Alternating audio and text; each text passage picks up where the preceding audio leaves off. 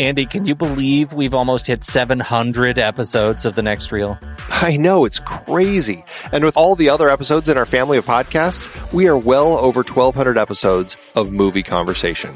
It's really pretty amazing that we've gotten to have these in depth movie chats every week for over a decade now. And we couldn't have done it without our loyal community of film fans. Their support over the years has meant so much. For sure. That reminds me, we should give the merch store a shout out. Buying shirts from thenextreel.com slash merch is a great way listeners can continue to support the show. Plus, they get to sport our great designs. Absolutely. I think sometimes folks forget we have a variety of shirts, mugs, phone cases, and more available. In fact, a great place to start is with a shirt sporting the Next Reels logo. We also have that classic Fast Times Spicoli Surf School tee or the weirdly popular Rusty's European Tour shirt. The one from National Lampoon's European Vacation. Why is that so popular? Search me, but we have sold a ridiculous number of those. I guess there are a lot of Rusties taking trips to Europe? We're always adding new designs based on movies we've covered, like our brand new design for a streetcar named Desire, featuring a streetcar named Desire.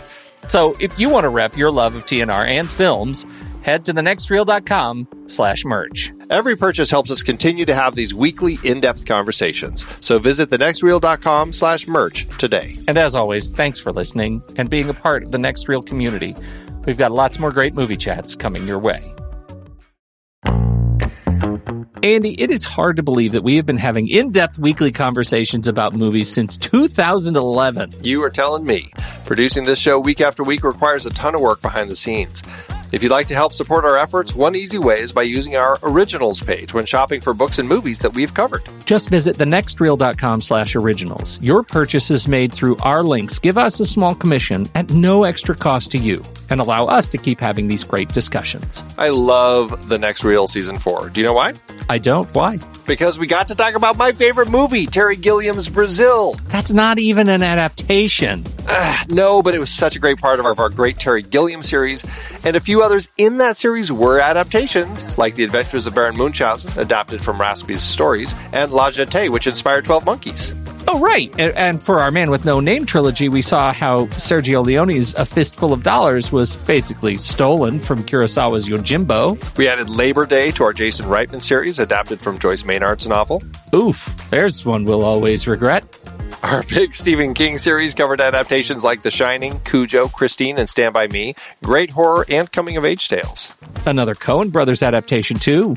We got to talk about how they turned Homer's The Odyssey into Oh Brother, Where Art Thou? For our holiday series, we did The Bishop's Wife and The Poseidon Adventure.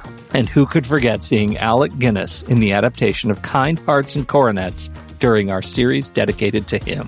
We really need to do more of his films. Truly. We had our first film noir series with classics like Double Indemnity, Detour, and Out of the Past. And our black and white cinematography of James Wong Howe series with The Thin Man, Sweet Smell of Success, Seconds, and King's Row. So many adaptations. Oh, you're not kidding. Dive deeper into these originals and more at thenextreel.com slash originals. Every book you buy helps support our show. Get the full list at thenextreel.com slash originals and start reading today.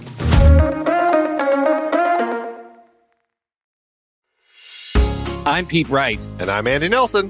Welcome to The Next Reel. When the movie ends, our conversation begins. In just a matter of seconds, you're going to hear a classic episode of this show from back in the day when we called ourselves Movies We Like. It took us a while to settle into the show's format, so you'll notice some differences as you listen to these episodes. For instance, it takes us a bit of time to actually get into the conversation about the movie. Things like that.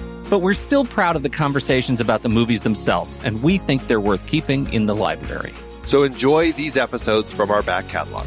And you can become part of our Discord community, learn more about the show, and find out how you can become a supporting member at thenextreel.com. So thank you, everybody, for downloading and listening to The Next Reel. We appreciate your time and attention, and we hope you enjoy the show.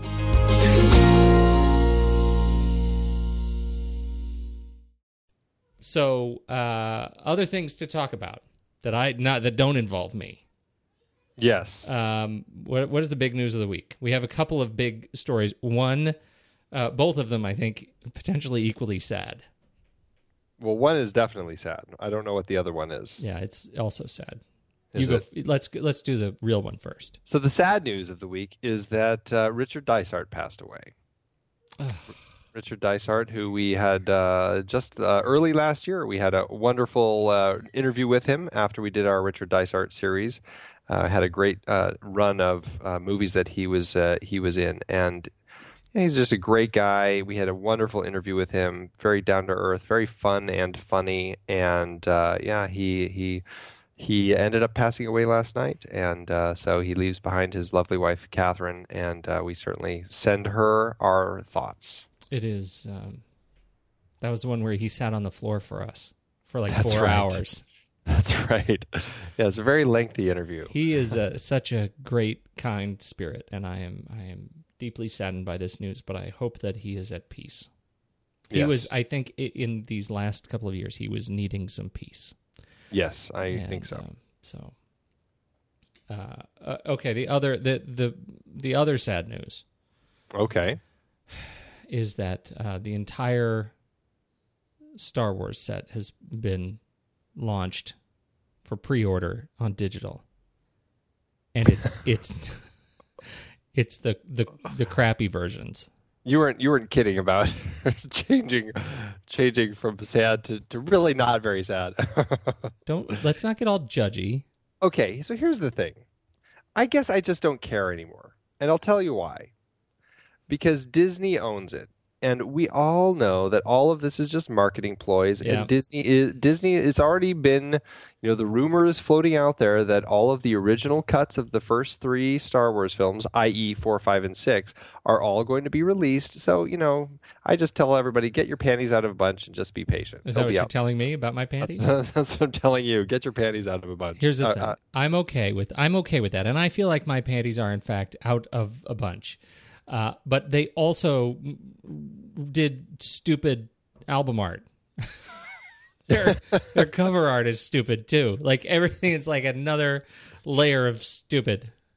That's funny. I didn't look at the art actually, so I can't comment on it. But well, it's like original poster art, but they separated. They they've undone the title of the the subtitle of each. It's now it's just Star Wars, and then the lame Rainbow Bar, the Rainbow Bar subtitling theme oh, scheme. It's not it's not good. So anyway, I I'm with you. I'm trying not to care. I'm doing whatever therapy I need to not care.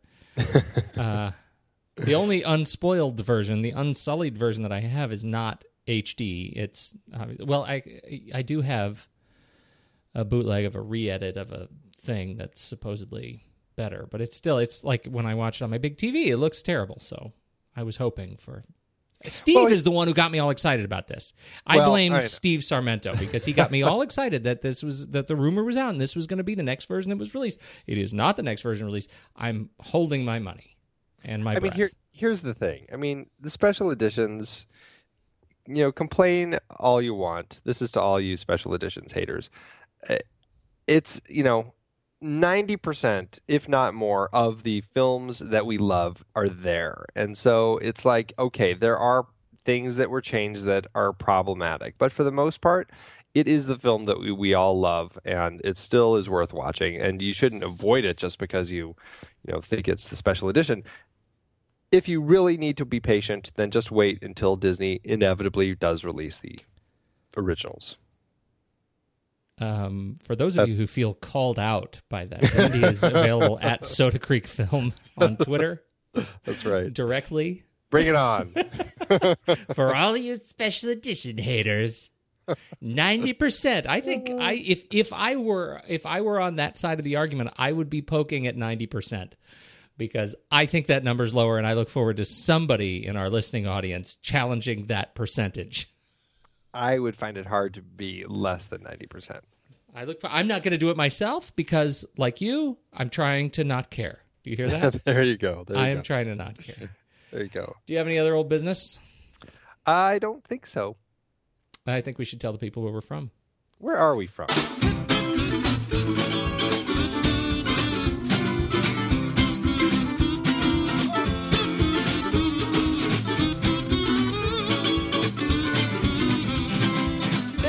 is the next reel, everybody. I'm Pete Wright, and that there is Andy Nelson. Yo. and we spoil movies. Tonight on the show, the fourth in our 2015 film noir series with the the fantastic 1947 Jacques Tourneur noir, Out of the Past. But before we get into that, you should learn more about us at thenextreel.com. Follow us on Twitter and Facebook at The Next Reel. And if you know what it's like to betray, to play on the trust of strangers and leave them cold and wet and alone, all to get yours in the end, then you're just the kind of scoundrel who might like to head over to instagram.com slash the next reel and play the next reel's instagram hashtag pony prize hashtag guess the movie challenge andy how did we do against the goon squad this week This was a, I think it was a pretty good week. I mean, I, I say that because the movie, the images, I think, were, were great images. Uh, as far as the challenge, it did get, uh, I think, uh, good old Steven Smart got two images in before uh, before G. Larson uh, was able to figure it out. Yes, it was the uh, the image of I don't know what it is, a little like a, a, a dial on a on a con- like a safe or something. That was the giveaway, and G. Larson was able to figure out that it was actually tied in with uh, last week's show, Fritz Lang's Manhunt. wow what is that what is that dial i haven't seen manhunt I haven't either. It looks like a. Uh, I don't know. It, it looks like a dial on a safe, but not really. Like maybe a camera dial yeah or a, a rifle scope. but it's it's funny because it's got eight nine two three four five six seven eight nine nine hundred what is that yeah, I, I don't know. Uh, we need to see them clearly. wow well played Indeed, indeed. So uh, yeah, a lot of great said. images, though. A lot of great images. what's funny is Uh, he hasn't seen it either Right. Somehow you're just able to. Lucky guess. I haven't seen this one either. And now he has a target on his back.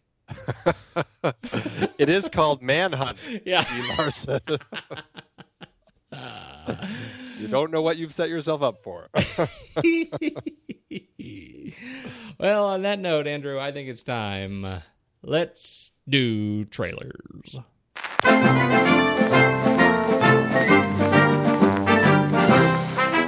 Okay. Are you going to do the insect one? the insect one.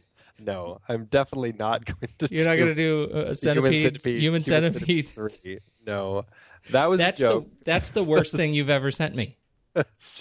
Well, it's one of the worst things uh, out there. That It's is just in sad. existence. That is I mean, awful. I- is that a real movie? It looks like it. It looks like it. I mean, the thing I will say that I think is clever about those, uh, the at least I haven't seen the second film, and I won't see the third film.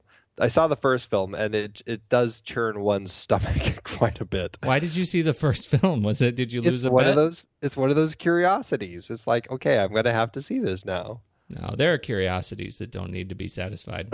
well, that one did for me. I, I, sadly, that says a lot, I suppose. But but the second one, I love that they at least didn't um, just put it back into the same world. They put it into a world where a crazy man was such a fan of the film that he decided to actually recreate it with 12 people. I think that that was very clever to actually change worlds. So it's no longer in the movie world, but it's in the real world. But now this third one, I I, I can't really, and I don't know why I'm talking about this trailer now, but the third one, it looks like it's a blend of the first one, like the world of the first one, the world of the second one. It looks very meta. And so, uh, you know, I like at least that they're playing around with that, but I, I still have no intentions of watching it. But it's not my trailer. Let me get away from this. oh my goodness, please. Uh, my trailer is, you know, it's, it's. I don't know if it's that much better. It certainly is uh, a gruesome uh, little horror film that's coming out called Clown, and for all of those people who have nightmares about clowns, this is probably one to avoid. Um, it, the, the the conceit, I think, is it is kind of clever. This father is trying to appease his son for his birthday party. The clown that they hire doesn't show up. And so his dad's digging in the basement and finds this old clown suit. And so he puts it on. And, you know, it is great, uh, a great clown for the birthday party. But the clown suit won't come off. And it turns out that it's the skin of a demon that would kill children. And so so his wife uh, you know helps him like peel the the clown nose off of his nose. And so he's got this bloody red nose. And it's just it looks kind of terrible. But the fact that i think so many people have such a fear of clowns i think it, it really kind of surprised me when i saw the trailer that this hadn't been tapped into more often or quicker. I mean, Stephen King did a great job in it, and you know, I guess there's uh, Killer Clowns from Outer Space and things like that. But this is like a genuine, just a, another take on like a horror clown, and the world needs more of that because because it's tapping into a fear that I think a lot of people have. Clowns are just down and out, down and out creepy things. What are you doing down there, Daddy? Come downstairs. I want to see my number one birthday boy.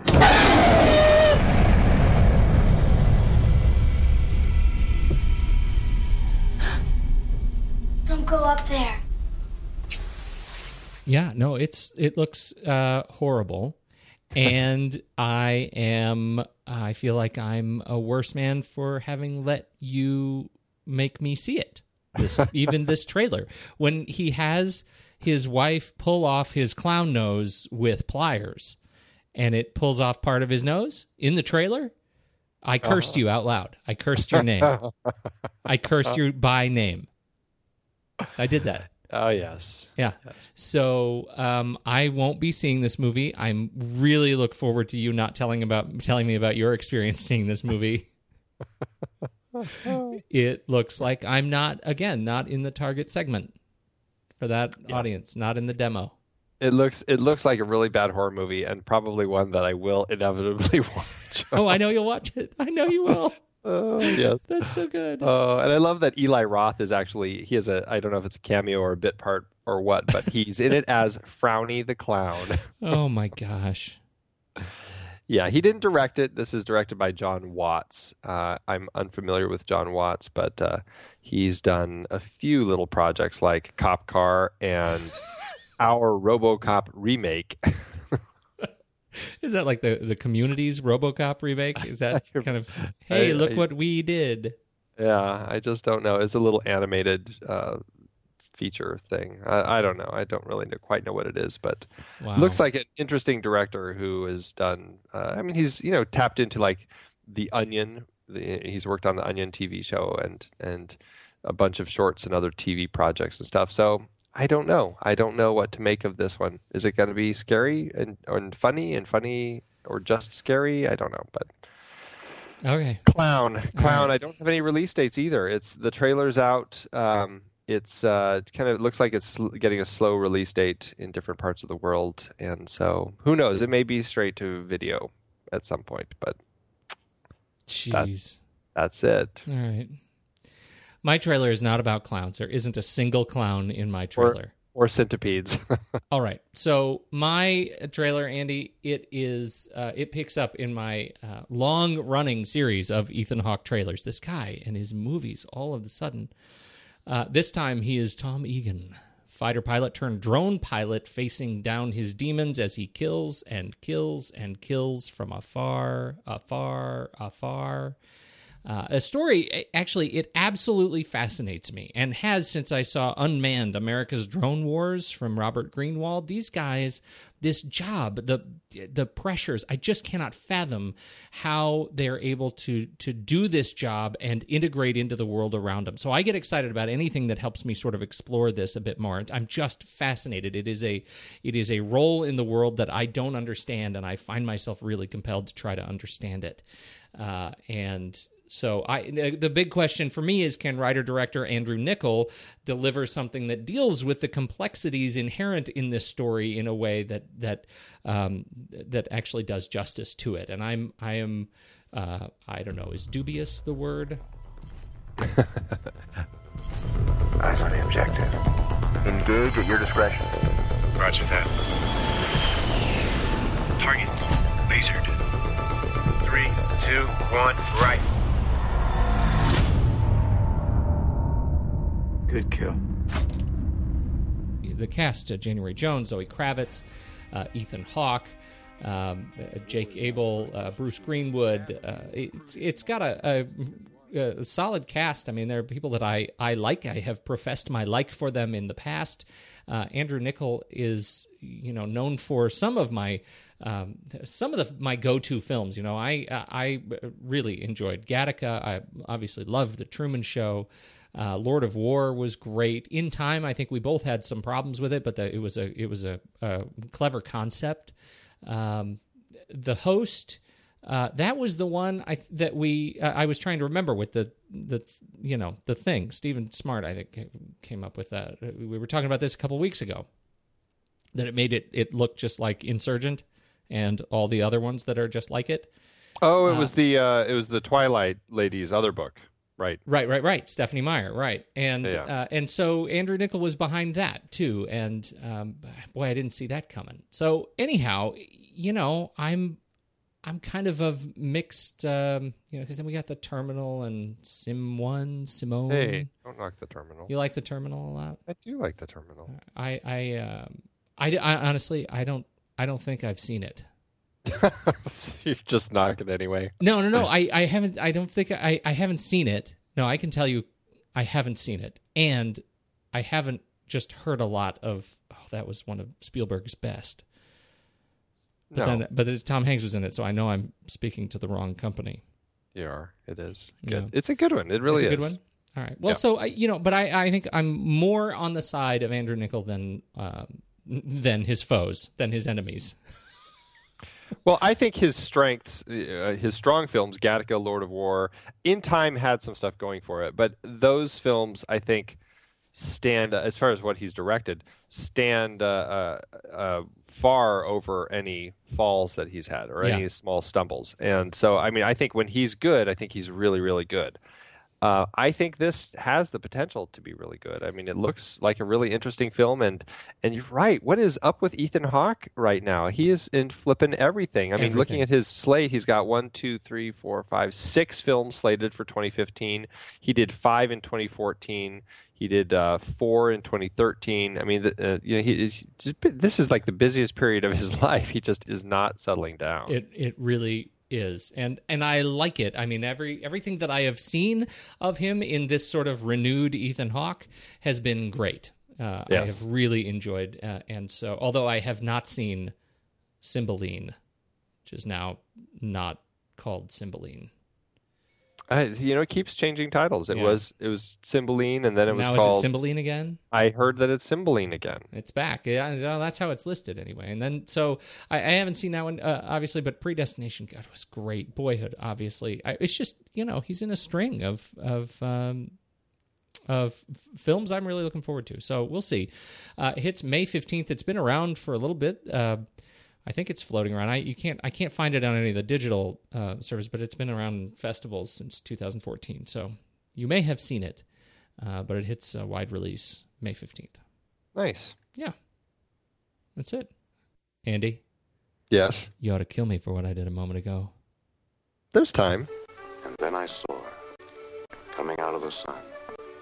And I knew why Whit didn't care about that 40 grand. My name is Jeff Markham, and I haven't talked to anybody who hasn't tried to sell me something for ten days. I'd like to build a house right there, marry you, live in it, and never go anywhere else. She ran out on me. With 40,000 bucks. I hate surprises myself. You want to just shut the door and forget it? No, no, come on in. I like surprises. Your picture don't do you justice, baby. Why don't you break his head, Jeff? Cute. One chance in a million. One chance in a million was all that chump ever had in his life, and he made it good. I couldn't help it, Jeff. They made me sign it. I swear I couldn't help it. They said they'd find the body and tell the police I killed him. That evens us. Now fold your hands or I'll fold them for you. You talk big, mister. Out of the Past, Dandy 1947 film noir, uh, uh, rightfully called Build My Gallows High, as it was released in the United Kingdom, based on the book uh, by Daniel Mainwaring, who also adapted his own book to the screenplay under the pseudonym Geoffrey Homes. Uh, and uh, it stars the fantastic trio Robert Mitchum, Jane Greer, and Kirk Douglas. And I'm going to tell you, I'm going to just say this. I'm going to say it out loud, and I just want you to react. This is the fourth of our series of film noir. Films noir. All right? Yes. Double Indemnity, Detour, Scarlet Street, Out of the Past. For me, Right. Out of the Past is hands down the best of the series so far. Really? Yeah. Interesting. Yeah. Okay. You don't nothing? That's not it. Where does it rate for you? Like you don't you don't agree? I I I do love this film. I would uh, so far I would probably rank this second, I think. Behind Uh, Scarlet Street? behind Double Indemnity. Uh, it was going to be my second choice. And then and then and then Scarlet Street. But see, there those three are all like way up in like my favorite noir films, like all three of them.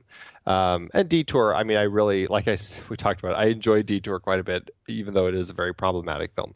But um, yeah, I think this is a, a brilliant representation of film noir. It's got this kind of this just brilliant uh, look. It's got wonderful smoking. Roger Ebert has just a wonderful comment about the smoking in this film. It's got an incredible femme fatale. It's got a rather convoluted plot, I think, but it makes for a really fun story about a guy who falls for a femme fatale and just kind of goes down this dark road and leads to ruin. It is. She is ooh, loco. And what I like about oh, go ahead. No, you know, I was I, I'm trying to compare her a little bit to um, uh, you know to Scarlet Street, right? Who was also uh, not you know To all- Kitty? Yeah, not all there.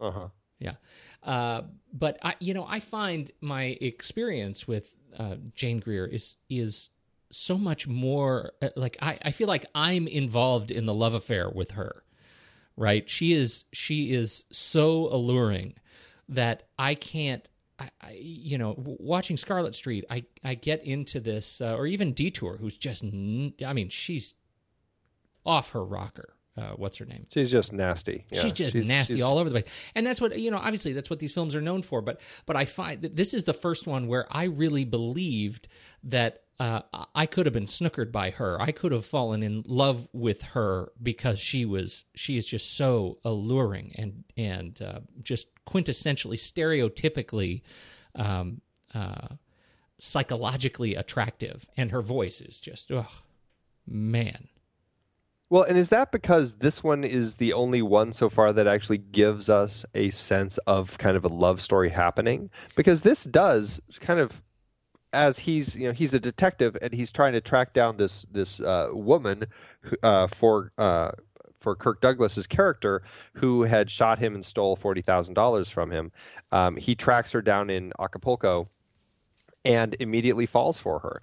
And we see a it's, it feels rather lengthy, kind of a love montage, kind of a love, a series of scenes of them falling in love and falling for each other and deciding they're going to go on the run together and all that. And it's actually the, the only film where it actually gives you a sense of these two characters really falling in love. I totally agree, and I don't think it ends there. I think that's one of the things that the film gives us is a much more sort of uh, fleshed out experience with the characters. I think it is it is you get a much more of a sense of the complexity of their relationships, and I think it starts with them.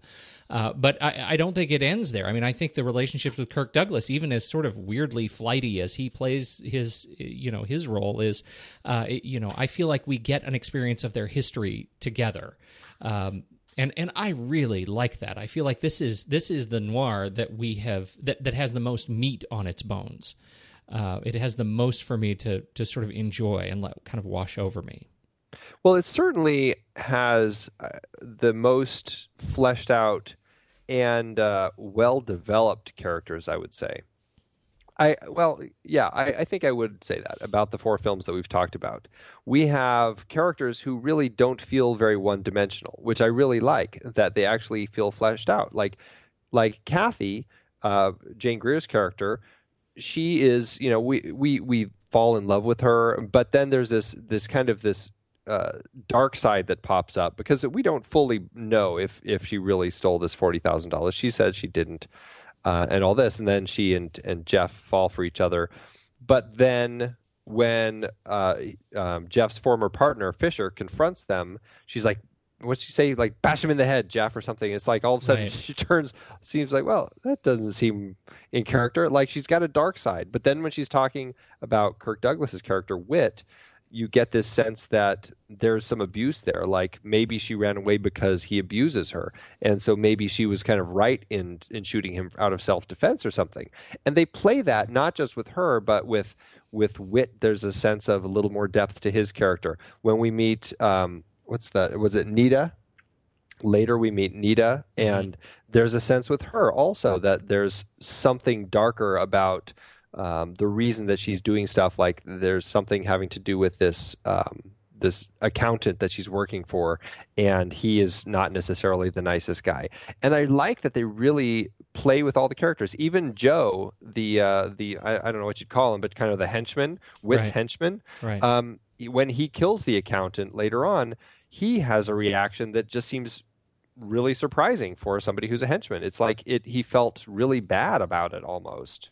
You know, kind of it, it it kind of shocked him the way that uh, the way that the death happened, and it was a really interesting change that they did with all the characters. I really love how they developed the script in this. I do too. And I, did you mention Anne? Uh, you know, I didn't mention Anne yet. This yeah. is this is another one. Anne Miller, played by Virginia Huston. This is she. She sort of is the the catalyst for the flashback. Much of this film is a flashback, and uh, you know, as as many noir films uh, tend to be, uh, this is. Uh, she's the new girlfriend, and she's with, um, you know, she is with Jeff, and he's is, opens with Jeff, and they're professing their love for one another, and you get a sense that he's really, uh, you know, he works in this garage, and this is this is his life now, and he's invested in this life, and then out of the, you know, this mysterious uh, henchman comes out of the past and and and shakes up his worldview, uh, and he has to come clean to Anne, and she pops in and out of the film, and I never, you, you know, I never once lose sight of the complexity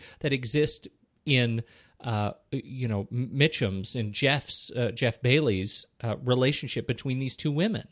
Uh, it is it's a it's a difficult thing, uh, you know, which is fleshed out really really well through the uh, throughout the course of the film. I love it. Yeah, and I, I love the the way that the boy, the the deaf mute boy, um, has that uh, uh, uh, kind of tells her that Jeff was essentially going to meet uh, Ka- Kathy at the end to kind of free Anne. Yeah. It was a it was a nice little way to kind of uh, just just play that and, and kind of let her break free from. I mean, really, she was kind of um, had that same connection to Jeff that Jeff ended up having to Kathy. So you uh, you are not as excited about this film as I was. What is it about the film that that doesn't stack up for you? No, no, no. I I don't think that's a, a fair assessment. I'm I'm. It's not that I'm not excited about this film. It's just that I happen to be a little more excited about the other two films. I think. I think for me, the thing with this film is the plot itself gets so convoluted when you start getting involved with this. You know, the accountant. And he's got this affidavit uh, in a safe that Kathy signed saying that Jeff killed Fisher. Um, it, it does feel like a very convoluted plot.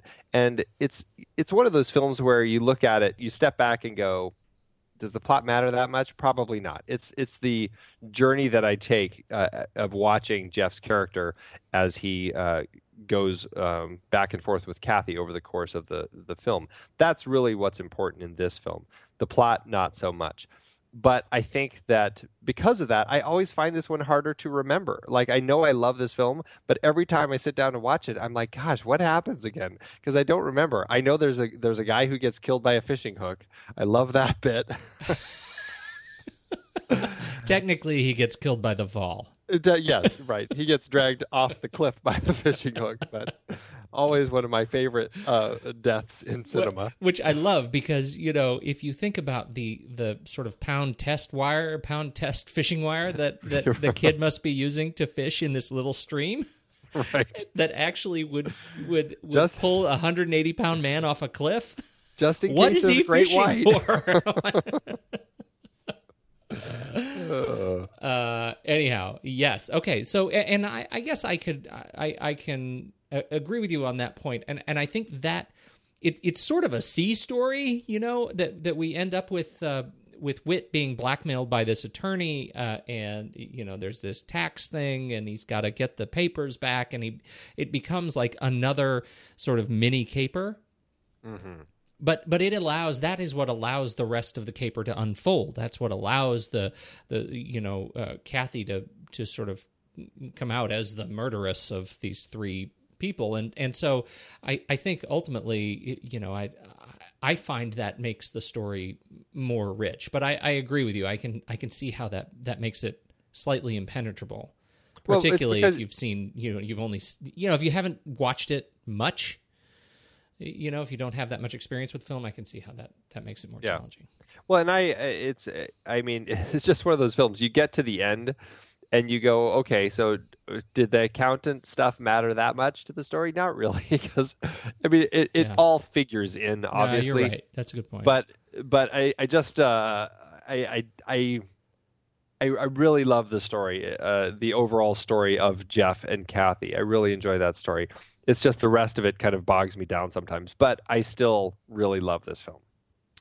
I uh, mostly love seeing Robert Mitchum and Kirk Douglas on screen together, um, and they uh, well they're just they're just really fun to see. And and I you know I haven't seen The Way West in a long time, but that was uh, that was another one where we get to see Mitchum and and Douglas. And were there others?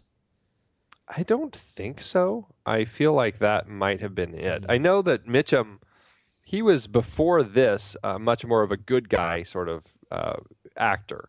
He, you know, in the story of GI Joe and films like that, he was kind of that that hero. And it was after it was really this film and and after that it changed his uh, persona and he became much more of that uh, laconic, uh, lethargic, fatalistic, uh, darker, brooding sort of character. And Isn't it a funny parallel between um, between Robert Mitchum and Fred MacMurray? Yeah, they were it, it it's a funny transition when you get these guys who were were in that sort of good guy role and end up going noir for you know well, to show their other side Yeah, Mitchum certainly stayed there. I don't know Yeah. if uh, MacMurray. no you know, I mean, he didn't really bounce son, out Son of, he sort of the- the bounced out Noir, son of Flubber. all right so it didn't stick so to speak Uh, so to speak. It's Flubber, of course. It is. right am i right That's right. That's right. i interrupted you keep going Oh, but I was just saying, comparing with Kirk Douglas, who I think um, really from this film, this was only his second film. I mean, I, I think right away you can already get this real sense of his that on-screen persona that that he would end up carrying, and uh, I think. Well, we're going to be talking about him uh, next week also, but I think that uh, Kirk Douglas ended up just kind of taking on a, a different kind of film largely. Although he was never one who shied away from uh, from you know dark characters or weak characters. He was always one ready to jump in and try anything. So I love that about Kirk Douglas. And uh, but yeah, I don't think that they. Uh, I mean, long answer, but I don't think that they, they ended up um, acting in anything else together. I could be wrong. If any of our listeners know for sure, they can let us know. Yeah, I don't think so. Um, uh, but he was. A, it's funny to watch him this young because he seems like he has um, affectation in this film. Do you notice? Huh. Just the way he he bites his lip. He he. You know, there were some little. I- I don't know if it was a sign of just sort of not yet finding complete comfort on screen. He just looked a little bit, um, a little bit more like Kirk Douglas than Whit, compared to Mitchum as Jeff Yeah. just felt like a he just felt like a kid and maybe it's because we're so like we know kirk douglas so well Right. Right. uh, right. after such a an incredible career uh, but even even his his films that came out in the in the 50s were you know uh, show a, a dramatic difference you know in his in his just his acting uh, Right. ability it was just so such a strong character actor from from this point forward so Yeah. And he was only he was only like 30, 31 when he made this film. So, yeah yeah jeez. Um, okay, I we I sort of started by talking about Mitchum and, and Douglas together, but um, other uh, thoughts on on Mitchum's performance as Jeff alone? What do you think? Uh, I I think he's brilliant. He is a character uh, who, I mean, he's an actor really who's born to be in noir. I think he he latches on to the qualities of the character and really just taps into it. And I think it comes through in that kind of uh, fatalistic sense that he carries with him. He works so well in this role, and I mean all the other noirs that he he's been in. He he really kind of um, just did a lot of them, uh, and I think he did a great job in them. Um, I you know I I feel like my collection of Mitchum is sadly lacking, uh, particularly when I look at at Out of the Past in 1947 through uh, Night of the Hunter in 1955. Mm-hmm. I have I, I really have not seen very many films in there, and there are a lot of them. Yes, uh, in that range. I've seen a lot of his noirs from the period. Uh, Crossfire, which came out the same year. Um, I think was it was he in the Racket? I feel like he was in the Racket. Um, it just I mean yeah he, he was yeah yeah he, he did uh, just so many of these great films. It just uh, it's just so much fun to watch him. He he really just carries that uh, that presence so well.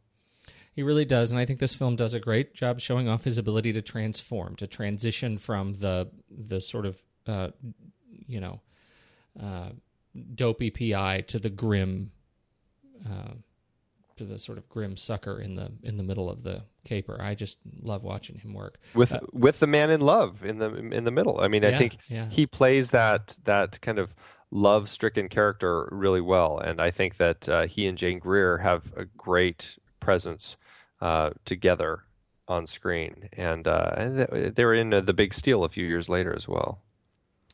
Uh, Jane Greer is mm. really really awesome. She's she's just lovely. She's really lovely. she's uh she was with Howard Hughes for a while. Wow. Yeah, she was uh can't remember if they was she, uh, the, was she on the Spruce Goose? I don't think that she was around in the Spruce Goose years, but uh, she was I think that uh, Howard Hughes actually is the reason that she started acting. He found her in a magazine and um, and brought her to Hollywood basically to become an actress. And then um, she, where, and she came out and married Rudy Vallee. And uh, uh, then she and Howard Hughes. I don't know if he was her man, managing her or what, but some he would like lend her over to studios like RKO, and uh, and put her in a bunch of films there. Uh, Dick Tracy, Out of the Past, They Won't Believe Me, The Big Steal, and um, yeah, and then uh, she, I think, just um, what was the other thing I was going to say about her? She I can't remember now. Palsy when she was fifteen. Oh, did she? And her face was partially paralyzed. Oh wow! Her, I she, didn't. She had partial paralysis of her face from palsy. The palsy left her face partially paralyzed. Par- mm. paralyzed palsy face. partial, partial palsy, paralyzed partial palsy face. Wow. As I was saying, uh, that this is one of the this is one of the this is one of the bits, right? That that uh, this is one of the little bits that she claims that it was through facial exercises to overcome the paralysis that she learned the efficacy of facial expression in conveying human emotion, courtesy IMDb. Mm. I remember what I was going to say. She was uh, really nervous about playing this role. She's, I mean, she was fairly young. I think she was only 22 at the time. And she knew of the reputation of Mitchum.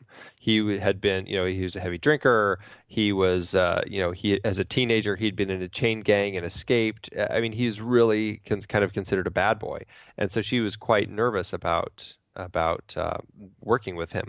But she got to know him and found him to be just one of the most giving people, really uh, a, a, great actor to work with. He really um, worked well with his other actors. And outside of that, he was just incredibly friendly and uh, very helpful. And so I, they became friends after this. And uh, even appeared decades later in 1987 on Saturday Night Live together doing a spoof of this called Out of Gas. Now you have not seen Out of Gas, right? I've not seen it, and I've looked online for it. I've seen some stills of it, and that's all that I've been able to find. But uh, yeah, Robert Mitchum, I think his daughter uh, made this short spoof of Out of the Past called Out of Gas with Robert Mitchum and Jane Greer, and also Mitchum's grandson Bentley Mitchum. So I just uh, I'd love to see it, but I can't find it. All the clips online have been uh, taken down. That's a well, shame. Sad, right. sad shame. It is. It really is. It's interesting. Here's the here's the quote uh, about her quote. Uh, I'd always wanted to be an actress, and suddenly I knew that learning to control my facial muscles was one of the best assets I could have as a performer. Emotions often must be portrayed from an inner feeling, of course, but I had a double advantage because I was learning to direct my as yet expressionless feelings, as well as gaining an ability to express emotion by a very conscious manipulation of my muscles, which makes her sound like a sociopath. Like, isn't aren't, that what? Aren't all actors a little bit? Isn't, isn't that what you would hear from you know Dexter? right. Oh, it's funny. Uh, anyway, all right. Uh, anyway, her role in this film, I thought she was just fantastic. As I have said before, she is really, really transcended in this film as uh, uh largely the evildoer. Largely, yes. Uh, I think that it's just so well written, the femme fatale here. Just the way that you never quite know that she's the femme fatale until he's completely wrapped up into her, and then and then it kind of unspools, and you realize just how uh, evil and manipulative it is, and and and she only gets like darker as the film progresses. It's a very great transformation of the femme fatale over the whole course of the film, rather than some of the other ones where Detour she's just straight out bad the whole time um, Scarlet Street, we pretty much know that Kitty is uh, is is working against him the whole time, and likewise in Double Indemnity, we get this sense that I mean, here's this woman, and she's she's you know pretty and all that, but right from the start, she wants to commit this crime uh, with uh, with his help, and and uh, so this is I think the first transformative femme fatale that we really get a chance to watch of the is. films that we've talked about. I absolutely agree, and I think they do. You're right. The way they un, they let her unravel. Uh, you know, it, it starts really early on. You know, in the the first act of the film, she's just sort of in and out, like she's kind of flitting in and out. There's there's a lot of flirtation. There's a lot of that sort of early romance and and a lot of the the sort of masks that that you know people wear as they're learning about one another, and particularly in particularly in these noir films, they those masks tend to be fairly strident. Uh, but then we get that that first confrontation where she says, "Okay, okay, okay, I took the money, but I didn't shoot him." Right. And and then you just know something's wrong. You just know something's wrong. And then we get the scene, you know, as that scene continues, and they and and Jeff is in a, a fight in the cabin, uh, and the lighting is just unbelievable. And the lighting tells more of a story as these two guys box the heck out of each other. Um, uh, the the shadows that come from this, you know, uh, incredibly bright fireplace, frankly but cast on the wall fighting while she is standing there looking, uh, I, you know, sadistic. Uh, like she's really enjoying watching them just beat each other to pieces. Um, you know is is that big transformation for me. All of the elements come into place. The scene the light the the you know the subtlety of the look of of joy on her face watching what these guys are doing to one another that that she has brought them to this place uh, I, I found spectacular. Yeah, I completely agree. It's uh, it's done very smartly, and it's she's written well. She's performed well. I think Jacques Tourneur directs her well. Uh, Nicholas Musuraca shoots it well. Everything comes together to just create this uh, perfect representation of her as the femme fatale. There's there's a lot of commentary. Speaking of lighting, and I don't want to derail too much too soon, but speaking of lighting, there's a lot of, of, of conversation about this film being even sort of the the pinnacle of noir lighting. Can you talk about that? Oh, I uh, this the shadows in this are just brilliant. I mean, Jacques Tourneur in some of his other films like uh, Cat People. Um, really, I think had an opportunity to play with uh, more of that, and and from that, and working with Nicholas Musuraca, really uh, was able to just do some great, uh, you know, I not overly expressionistic lighting. I mean, certainly uh, Musuraca learned a lot from uh, German expressionism, and you can get a sense of that here but it's just this is really shadowy. I mean, there's some parts where the characters aren't lit; they're just backlit, and so you've got silhouettes, or you've got incredible shadows, like the scene you were just talking about, where you've got kind of the shadows of them fighting on the wall as she's kind of looking on with that kind of sadistic smile on her face, almost. And uh, and he also wasn't afraid to kind of um, move the camera through the shadows, and and there's some great shots that I found fairly surprising. I mean, you know, jumping back to uh, Jack uh, Cardiff and, and other cinematographers we've talked about back in the period, there's a fantastic shot that uh, Musuraca got when um, it's right after Jeff takes uh, like goes into the club and up to the manager's office, knocks him out, and takes this this the uh, accounting folder out of the safe. Walks out the hallway and down the stairs, and the camera follows him down the hallway, and then the camera actually descends the stairs with him. An incredibly smooth shot, and I don't know if they had it on a dolly or a crane arm, like a boom arm that then dropped down as it followed him. But the way that it moved and felt alive uh, within these shadows, I think, really lends to this uh, just this feeling, this vibrancy of of this dance, really between the dark and the light. See, I knew I knew I just throw the question out. You you'd start talking smart. I uh, I had not made the connection about that uh, that particular sequence, but you're right. I've got it playing right now, and it's it is that is really beautiful. It's an incredible shot that like knocked yeah. knocked knocked me off my feet as I was watching. I'm like, this was 1947. How did he pull that shot out of thin air? Right, right. The size of the crane. Yeah. Uh, to manipulate that equipment. That's fantastic. Yeah, it's a great shot. Hmm. I mean, it's black and white. It wasn't the big, you know, three strip Technicolor or anything. So it's it's a smaller camera, but still, uh, you know, just kind of coordinating the movement within that. I'd love to have seen how they actually put that together back then. Right, right. It's not an iPhone on a Steadicam. Exactly. Uh, all right. So uh, we have talked a, a bit about uh, Daniel Mainwaring as Geoffrey Homes. Have Mhm. you uh, have you dabbled in the book at all? Um, in the book, I have not. I'm curious to read this book. I know this was, I think this was the last book that Daniel Mainwaring wrote, and then he transitioned uh, into becoming a screenwriter after this. And I've heard back and forth as to whether he was actually a screenwriter who was blacklisted or not. I've heard it both ways that he was blacklisted, and that I heard that he was uh, there was a film that he wasn't credited for, but it had nothing to do with any political reasons. So I'm not quite sure, but I it, it did sound like he did end up having some problems with his career uh, for a time. I just don't know why. But he also wrote the original Invasion of the Body Snatchers, one of my uh, favorite sci-fis. So Yeah, I was going to say, what else did he do that uh, that you really love? And Invasion of the Body Snatchers obviously is is high on that list. Uh, 1956 screenplay. and the Big Steal, which uh, another the other noir that uh, I mentioned earlier with uh, Mitchum and Greer, which is a, a great little uh, a noir film to watch. But um, I don't know if I've seen a whole lot uh, else that he's actually uh, been behind. But um, what about? Uh, did you see Babyface Nelson? I didn't. I didn't. That was uh, Mickey Rooney, Oh, interesting. right? As as George Babyface Nelson, 1957. Yeah, I can. That's I another can see that. Yeah, I can see that working. Uh, interesting, interesting, interesting. Yeah, I have, I'm, I I have not seen enough. Clearly, Yeah, I, I'm curious to see more of his stuff. But I mean, the the ones that I've seen, I've enjoyed all of them. Wild Wild West. He wrote one episode.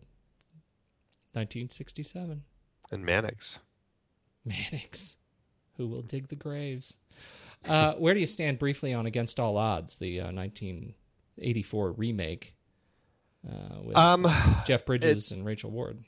I don't know if I think that much of it, um, but I do love the fact that the filmmakers uh, who put that together cared enough about the original that they actually brought Jane Greer in to play Rachel Ward's mother, and uh, they had um, Paul Valentine who played um, he played uh, Stefano.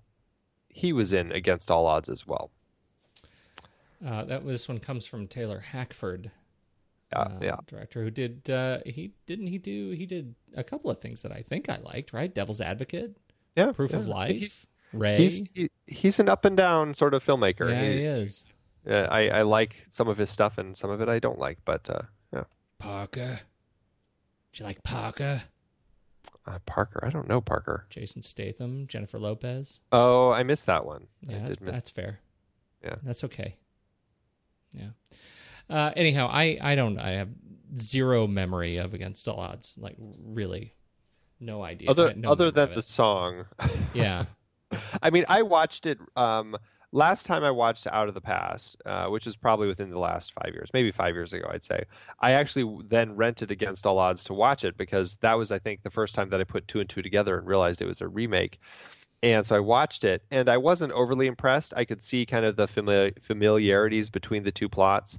Um, I certainly prefer Out of the Past between the two. I don't think Against All Odds really struck me as anything, um, you know, painful or anything like that. But you know, it's just you know, it's one of those films that you watch and like, eh, okay.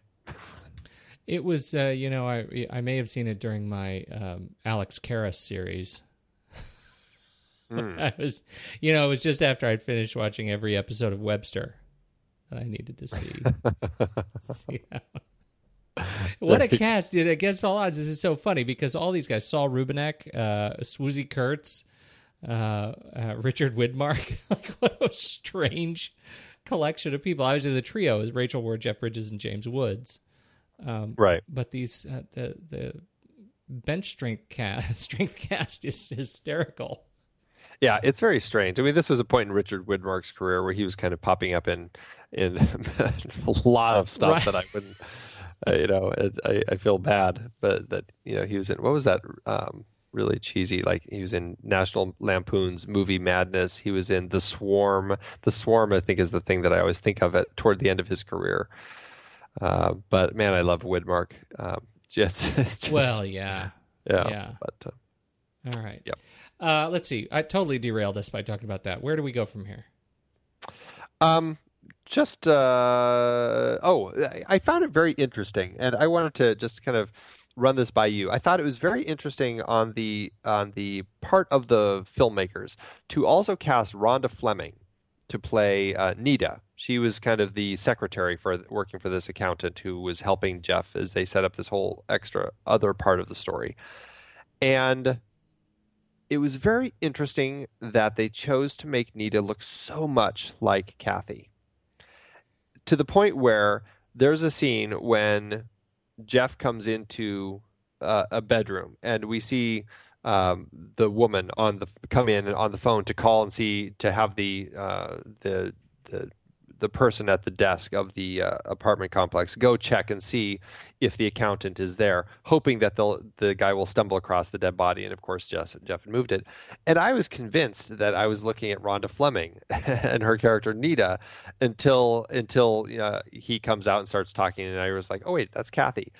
And I I read that the filmmaker actually uh, intentionally had them look similar to kind of create some confusion between the two characters. I thought that was really interesting, and it was an interesting choice to deliberately cause that confusion. And I just wanted to get your take on Well, that. Well, what's the payoff for that confusion? I mean, did you Uh, find that's it was?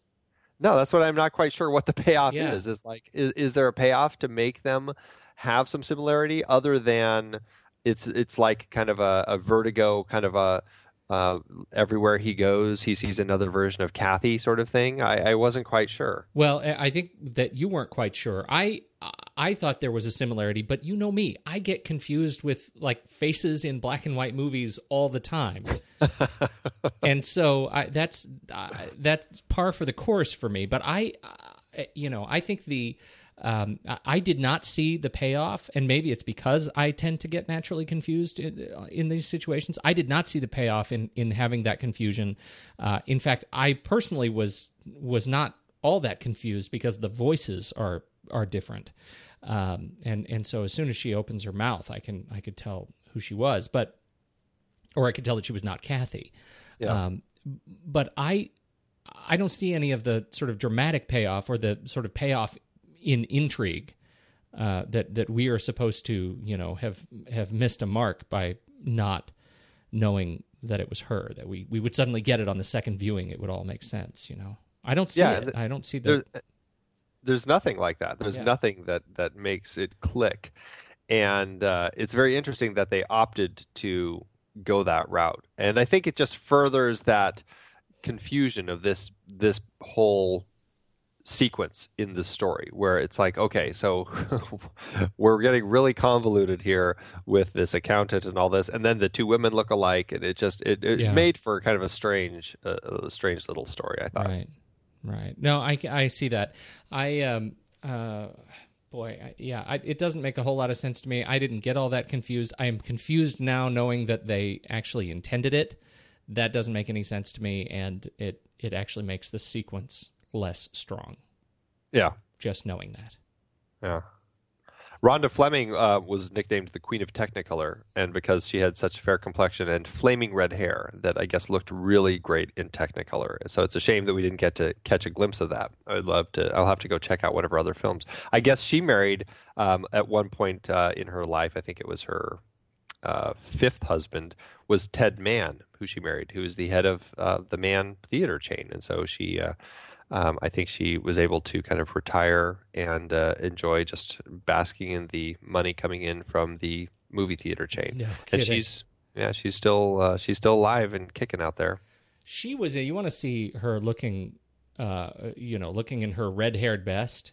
Uh, check out 1957's Gunfight at the OK Corral uh, Mhm. from uh, director John Sturges with Burt Lancaster and Kirk Douglas. Because you talk about flaming red hair, that's woo, you'll see it. Yeah, Hair on fire. nice. Okay, Yeah. I'll have to check that one out. Yeah, that was a. I, I really, I mean, you, you know, when all the the Wyatt Earp Doc Holliday films came out, this was the one I would go back to. Uh, Ah, this was this this is the one to see. So Oh, very worth nice. it, worth it. Rhonda Fleming, fantastic. Short, not not a, not a uh, not a big big role in this film. No, it wasn't, but you know, it, it was an interesting role. Uh, who else? I also liked Dickie Moore popping up in this. He's a he's an interesting actor who's still alive, and I guess he is one of the last surviving actors to have appeared in the silent film era. Wow. Yeah, he was an actor starting in the 20s as a kid. He was born in 25, and he started, I think, acting uh, in 1926 as a as a young infant. Wow. And uh, he, uh, yeah, he acted into the uh, into the 50s, I think, and then he kind of retired from acting, and I think he became. Uh, was it an agent or a publicist, something like that? Um, but he was one of the uh, the Our Gang. He was one of the the um, members of Our Gang. Yeah, little Dickie Moore. That's why the name sounded so familiar. That's too funny. Yeah, you can PR. see it. You look at his Yeah. page, you can really Yeah. see it. Exactly. But he went into PR and he married Jane Powell, and uh, he's been married to her since '88. And still kicking around. Yep, still kicking. Oh, Dickie Moore. Pretty That's cool. great. Um, I, you know, that kind of wraps up the the uh, cast, right? I mean, Yeah, I think uh, for the most part, I mean, you know, for the the key ones. yeah. Uh, and we have talked about uh, the good Daniel Mainwaring. We've talked about Jacques Tourneur. Have we talked about Jacques Tourneur? We haven't really talked about we Jacques should talk about Jacques Tourneur. Uh, Jacques Tourneur, uh, born in 1904, French uh, director in Paris. hmm Son of a diff- another film director, uh, Maurice. Maurice, Tour- yeah. Who also was a, a very uh, very busy filmmaker who I think made something like 90 films or something crazy like that. Um, half of which were done in the uh, like in in Hollywood between 1914 and 1926. So his dad cranked films out, and so Jacques kind of grew up in the world of film. And what do we? What should we take away from Jacques' catalog? Uh, you know, he's he's a filmmaker who certainly was within the system. I, he he uh, worked at MGM for a while before he jumped over to RKO and started working with Val Val Lewton, and I think that's uh, where he really found his stride making Cat People, making I Walked with a Zombie. You could even put the Leopard Man in that group, and uh, and then he uh, then he jumped around a little bit, did some other films that um, I think some people um, thought were okay. I think uh, Out of the Past was the next uh, big big one for him, and then uh, and then he freelanced for a while, and I, I think he uh, you know hit a stretch where he wasn't doing anything very good until um, he made in the 50s Nightfall and Curse of the Demon. And it wasn't, it was probably um, less than 10 years after that when he uh, made some ton- tongue-in-cheek horror movies and kind of retired after that. So um, you know he had his up and down ups and downs and i think that it, it seems like if he really stuck with some of the darker films or some of the horror films and just kind of stayed in that world that he might have had a stronger uh, film uh, uh, oeuvre. But uh, you know the ones that he did really well i think um, from what I hear, he's uh, they really stand out. Have you seen uh, all of the key uh, films? No, I, Curse I the feel Demon Cat People. I feel like I need to go back and watch all of those now. Cap, like all the ones that I was just Yeah. mentioning. It's like I think looking through his library, I think Out of the Past is the only film of his I've seen. Yeah, mine too. But Cat People looks. I, I think wasn't Cat People remade? It was. It That's was. the one I see. This doesn't. This uh, the, the I love the poster for Cat People, the 1942 version. It looks like a Toulouse-Lautrec painting. It's just really awful and great. uh, but um, it was remade. Uh, that's the one that that uh, with uh, Natasha Kinski, I think, is that and Malcolm McDowell, I believe you're right. and uh, it was, yeah, it was a very different film. Yeah, I um I don't know enough of the uh, the remake because I haven't seen that one either. Um, but yeah, it was uh um it was the Paul Schrader one from 1982. So, um, A but young, I a young woman's sexual awakening brings horror when she discovers her urges transform her into a monstrous black leopard. right right it sounds it sounds so silly, but I think that uh, Tourneur gets so much credit for his film from 1942 because of how it was put together and the the construction of it, which was really creative and it really emphasized more of uh, what you don't see, and that was, I think, something that um, really made it stand out, and that's why people still remember Cat People, uh, his version as a classic. Yeah, but that version didn't have Ed Begley Jr. in it. Again, So- why it's called a classic. Uh, good stuff. All Ed right. Begley Jr., star of Transylvania Six Five Six Thousand. five thousand. Oh, I used to have the song. I, I could just pull the song out. Transylvania six five thousand. I can't remember that one. too. uh, okay. Anybody else uh, you want to talk about uh, on this one as we get close to the? I do like the music by Roy Webb. I thought that it had a great tone to it and a great theme, and it, it, he plays with it nicely. It goes from so idyllic.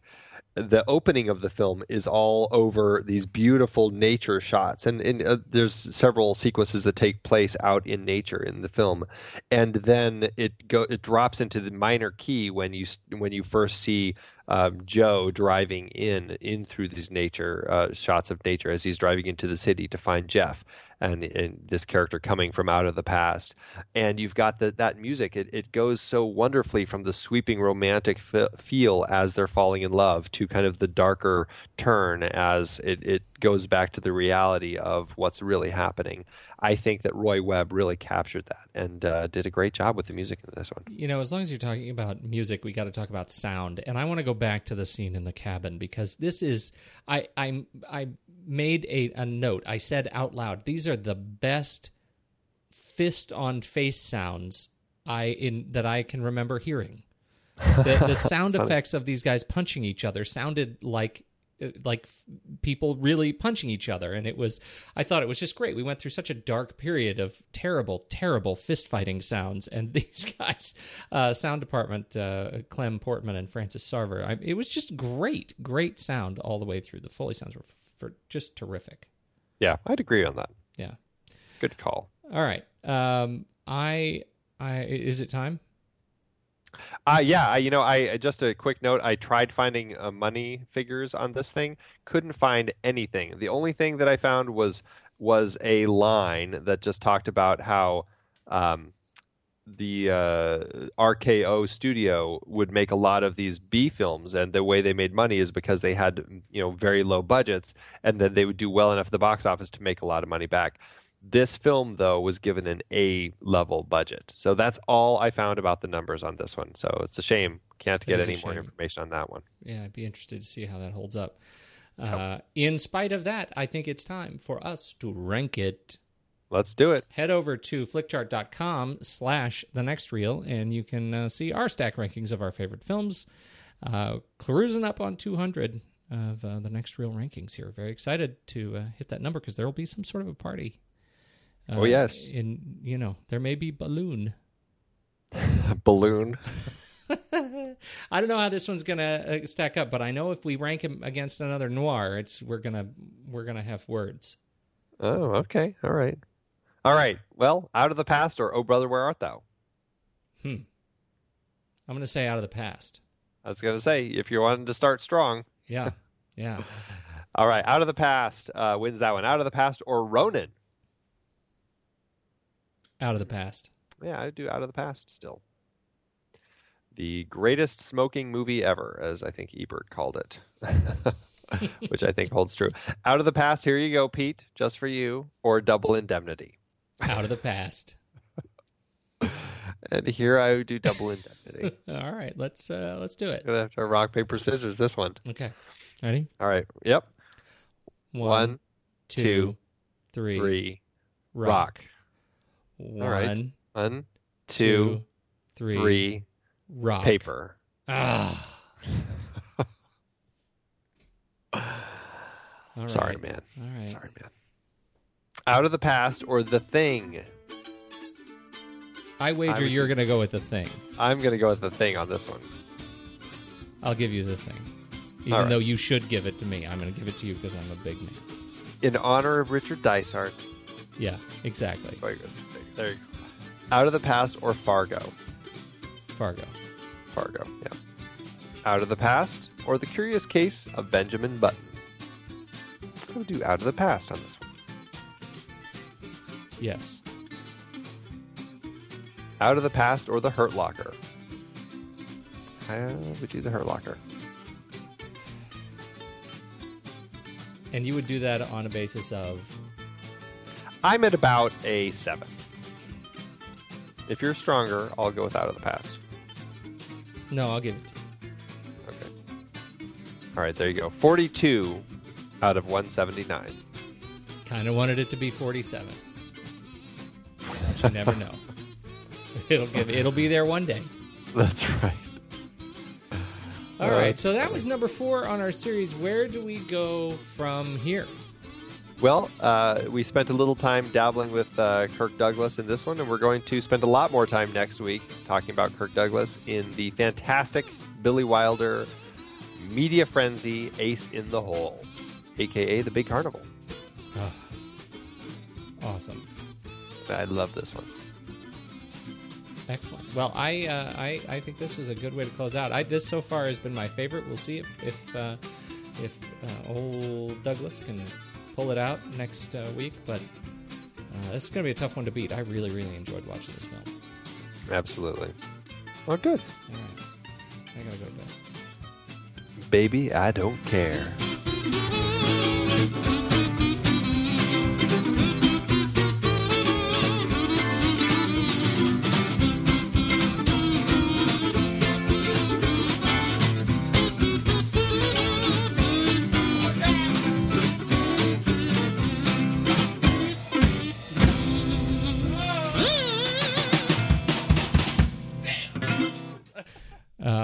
Right. So, do you want to go up from the bottom or down from the top?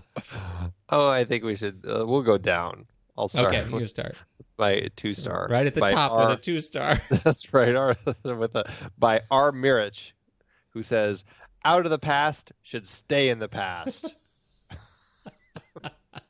That's really the best That's part of it? That's It the whole cracks me up. thing? No, no, it keeps going. Of the thousands of film noir movies available, this is one of my least favorite. Sure, Jane Greer is surprisingly attractive, and Mitchum is still developing his film persona, but all in all, even by this early date, the film is trite.